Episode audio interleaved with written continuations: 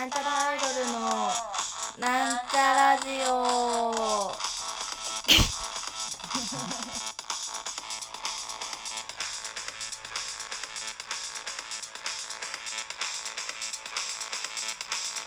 えー、さてさて始まりました。なんちゃらアイドルのなんちゃラジオ。今日のお相手は、えー、青色担当、あはるちゃんです。イエーイあのー今日はですね、その、青春が、青春になるまでという そういう話をね、していきたいと思うんですけど、あのまあ、私がこう言わんとしているのは、その、青春っていうのはもちろん本名じゃないんですよ。で、なぜ、その、青春になった、青春になったっていうか、まあ、なぜこう、音楽をやっているのか、アイドルになってしまったのか、っていうのの直接的なところではなく、あの、単純に私の、えー、入るきっかけっていうとあれですけど、もうちょっと奥の方から、あの、昔のことを話していきたいなって、思い出話ラジオです、今日は。っていうのもですね、あのちょっと、あれですよ、タイムリーな話になるのかな？ちょっといつ放送かわかんないですけれども、なんちゃらアイドル、えー、7日間戦争という7日間自主企画を、自主企画ライブをやるぞっていうね、企画を、まあ3月後半、1週間やってたんですよ。で、やってるんですよになるのかな？あのーそれで、まあすごいこんな時期に7日間主催ライブして結構ね、頑張ってやってますけど、その1日目、1日目の、えー、23日ですね、3月23日が、あのー私、青春のプロデュースデーだったんですよ。で、それをもう結構前ですね、半年ぐらい前かなに聞いて、で、もう好きな人呼んでいいからねって言われてどうしようかなってずっと思ってたんですけど、まあその、せっかくね、なかなかこういう自分が自分の好きなように人を呼べるっていう機会はなかなか今までなかったので、まあ企画やっても、九太郎さん、運営さんが基本的なブッキングやるし、で、呼ばれるライブなんてね、呼んでもらってるから、出てるのだし。っていうので、まあ、ほぼ初めてだったんじゃないかな、私。ああ、昔一回だけあったかな、ジャムで。小柳もみじちゃん呼んだ時。だけどまあ、その最近になってからは全然なかったので、まあ、どうしたもんかなと思って、一人は、あのー去年出会った、去年王子の、あのー、飛鳥山公園でしたっけ？っていう、野外の無線ライブをやったんですけど、2回ほど。その2回とも一緒に出演した、その時お名前、加古まちこさんっていう方だったんですけど、その、今年に入って連絡しようと思ったら変わってて、高井彩香さん、高井彩香さんっていうお名前でね、今活動してるんですけど、ピアノの弾き語りの人で。で、その人は、あの、もうなんか、なんていうのかな、すごい、まず綺麗な人なんですよ。大人っぽくて。で、なんだろう、もうこれ、ここから私の勝手なラブレターですけど、まず顔がすごい好きなのと、あとなんか、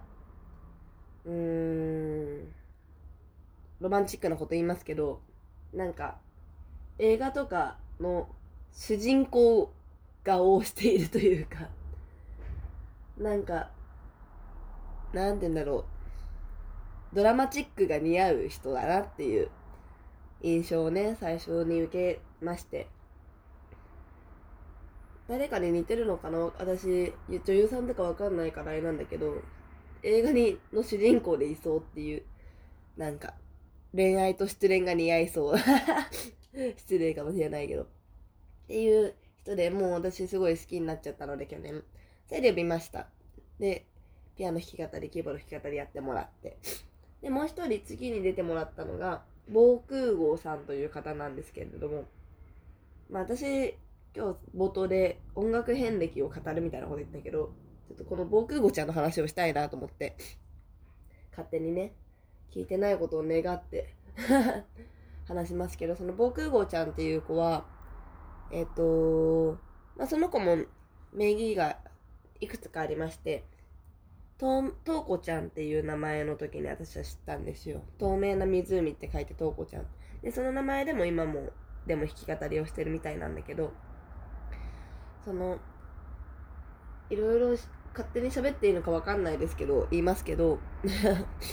その私がとうこちゃんを一方的に見て、片思いを始めてしまったのが、もう9年前になりますので、2011年の5月ぐらいだったかな、私がまだ14歳の時で。で、その時に、その、とうこちゃん、防空壕ちゃん、とうこちゃん が、結構大きめのフェスみたいのに出てたんですよ。その、先行ライオットっていう、あの、東京 FM が主催してた、あのー10代限定のロックフェスっていうのがありまして。で、それに、まあそれでもう、オーディションなりなんだりがあって、最終、ファイナルステージが、代々木じゃないや、日比谷の野外音楽堂だったんですね。で、私はその、東京 FM のラジオをずっと聞いてて、で、14歳の時って私東京行ったら行けなかったんですけど、お母さんにどうしてもどうしてもって頼んで、そんで、その、14歳の時に一人で、その、先行ライオットのファイナルを見に行って、その見に行ったきっかけは、なんだったっけな、なんかそのベースボールベアっていうバンドがいるんですけど、その人たちが、あの、審査員とかをしてたっていうのと、まあ、あと普通にそのラジオが好きだったっていうのでね、別にそのファイナリストの誰を聞きに行こうって言ったわけじゃなくて、で、しかも、なんか、全然覚えてないけど、なんか中にあんまり入れなかった記憶がありますね。なんか、なんでだったかな。すごい人が多くて、で、私朝から並んだりしてなかったから、最後の方全然客席に入れなかったような記憶があるな。あんまり覚えてないけど。で、それでそうそう。で、その時に、防空壕ちゃん、東子ちゃんがファイナルで出てて、すごい話なんですけど、これは。本当にすごい話なんですよ。で、それを見て、もう、めちゃくちゃ感動してしまって。で、私その頃、ライブハウスも行ったことないし、もちろん。だから誰のライブも見たことなかったし、生でね。で、音楽も、ピアノはヤマハで、ヤマハ行ってたけど、それ以外音楽なんかやってなかったし、やろうとも思わなかったし、歌歌うのも別にそんな好きじゃなかったし、吹奏楽やってたね。だけど、まあまさか私はこんなアイドルになってるとは思わなかったですけど、あの時は。でもすごいその時に僕ごちゃん見て感動して、で、CD 買って、その時僕ごちゃんも今言っていいのかわかんないけど、多分15歳とかで中学生だったと思うんですね。そうそう。で、あれ？中3か、私。中3の時か。同い年なのかもしれないな。なんかその中学生の時言ってたから。だから、その時に見に行って。で、もう、感動して CD 買って写真も撮って、その写真どっか行っちゃったんですけど。で、っていうのが私の、その初めて会った時の記憶。で、もちろん、僕ごちゃんはそんなこと覚えてなかったと思いますけど。で、それから、まあ、ずっと、その買った CD をずっと聴いてて、でも別に、我々、私もね、何にもやってなかったし、連絡することもないし、でも、どんぐらいかななんか、私が、まあその後何やかんやな、な、あって、私はなんちゃらアイドルになったじゃないですか。なんやかんやね。で、18か19かな ?19 ぐらいの時に3年ぐらい前ですかあ、私23だもん。4年ぐらい前なのか。に、あのー、たまたまツイッターでとうこちゃんの、防空壕ちゃんのツイッターを見たら、なんか CD を出したらしいというのがあって、その、19歳だから、5年ぶりとかになりますかね、に連絡して、で、5年前から見てまして、みたいな CD 欲しいです、みたいなこと言ったら個人で通販してくれて、で、その時に、なんか、ポストカードにね、手紙もつけてさ、送ってくれたのよ。もうすごい嬉しくて。で、私はもうその、先行ライオットで初めて防空壕ちゃん見てからもう、マジ、神様だったから。好きすぎて。毎日聞いてたし。で、あ、神様が DM の返信が来たみたいな、もう天使、あ、生きてるみたいな感じですよ。で、それで全然会ってなかったの。で、僕ごちゃ浜松の子なんだけど、浜松なんて行こうと思えばいくらでも行けるんだけど、なかなかね、そのライブもめちゃくちゃやってるとは言い難い時期が多分多かったし、だから、会えないことが続いていて、で、高校生の時なんか一人でそんな遠くまで行けないしね、外泊できないし。っていうので19歳の時に初めて連絡をして、一応認知っていうか、青ですって、ね、もうその時青春だったから、自己紹介してさ。で、またそれから2年ぐらい経って、今度はその防空壕ちゃんの方から東京でライブするからよかったら来てくださいって DM が来たんだけど、その時は行けなかったの。うちらもライブが入ってて。で、すごい残念だと思ってさ、でも本当嬉しいなと思って。で、まあなんやかんや長い、話が長いね。今回呼んだんですよ。でも私本当に好きだったからさ、完全に神様だったから。だからもう、うわー実在みたいな感じだったわけよ。好きすぎて。で、実際見たらなんかすごい小柄なね、すごい可愛い女の子だったんだけど、なんかね、もう私の好きすぎて、多分、神聖にしちゃってたから、だから、あー会える話話すの怖とか思ってたけど、でももう結構、ね、お互い恐縮しながらって感じだったけど、一応お話もできてさ、ライブをね、あの、やってくれたんだけど、まあ多分私がね、その昔から知ってて好きっていうのを知ってるってくれたからだと思うんだけど、あの、その、私が初めて見た、9年前に初めて見た先行ライオットでやった曲をやってくれたんですよ。もう超感動したね。そんなことあると思って。私が先行ライオットで初めて聞いて、もうすごい好きで、もう CD 買ってずーっと聴いてて、で、私2回ぐらいそれピアノでカバーしたことあるんですよ。あの、去年の、私がクロスバディでやった生誕と、あと4月ぐらいにやった、中野のアルトスピーカーっていうところでピアノ弾き語りでやった、アロストっていう曲があるんですけど、それがね、それをやってくれると思わなくて、一番その曲が好きだったの。あの子の中で。まあ、そればっかり聴いてたっていうのがあるんだけど。だからもうめちゃくちゃ感動しましたね。言っちゃった、なんか。あの曲やってくれるなんてと思って。泣けましたね。泣けました。っていう感動。あれ？青春？遍歴じゃなかったから。でもまあ、その、だから結果的に、その、僕ごちゃんがいてくれたから、その、初めてその人のライブっていうのものを見て感動をさせられて、で、そっからいろいろ、まあ音楽に興味が出てきて、ライブハウスに通うようになったっていう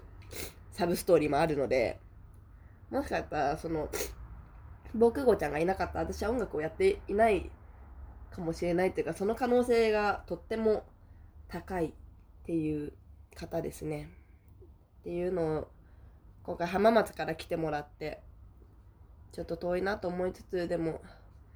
呼びたくてさ、呼んだらすごい来てくれて嬉し、なんか嬉しかったですねっていう話を自慢したくて、自慢したくて言いました。ありがとうございました。そういう風になんか、昔から大切だったもの的なね、鼻水出てきちゃった。なんか、もう大人ですから我々は。なんかそんな特別大切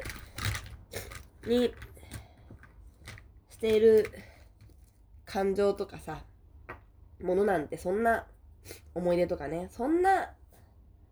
ないんですよ。ないんですよっていうか、思春期の頃大事だったものって、大人になったら、ほとんどもうどうでもよくなっちゃったし、なんか学生の頃に悩んでたこととかももう忘れちゃったじゃないですか。なんか、あの時こうしとけばよかったなみたいな今更思わないでしょ？基本的にはね、多少あるけど。だけどまあそれでも、どうでもよくならなかった大切なものとこうやって音楽を始めた私がまた巡り合って触れるという奇跡ですよ、これは。奇跡に巡り合った あなたたちもまた奇跡。いや、嬉しかったですね。ありがとうございました。来てくれた方も来れなかった方も。またね、なんか機会があれば呼びたいなって思うし、あ、すごいいっぱい話しちゃったけど、その、弾けるかなその、アロストがね、もうに1年弾いてないけど、弾けるかな？ちょっとやってみますね。勝手にやっていいのかな？あんまりばらさないでね、これ。僕語ちゃの話してるとかツイッターに書かないでね。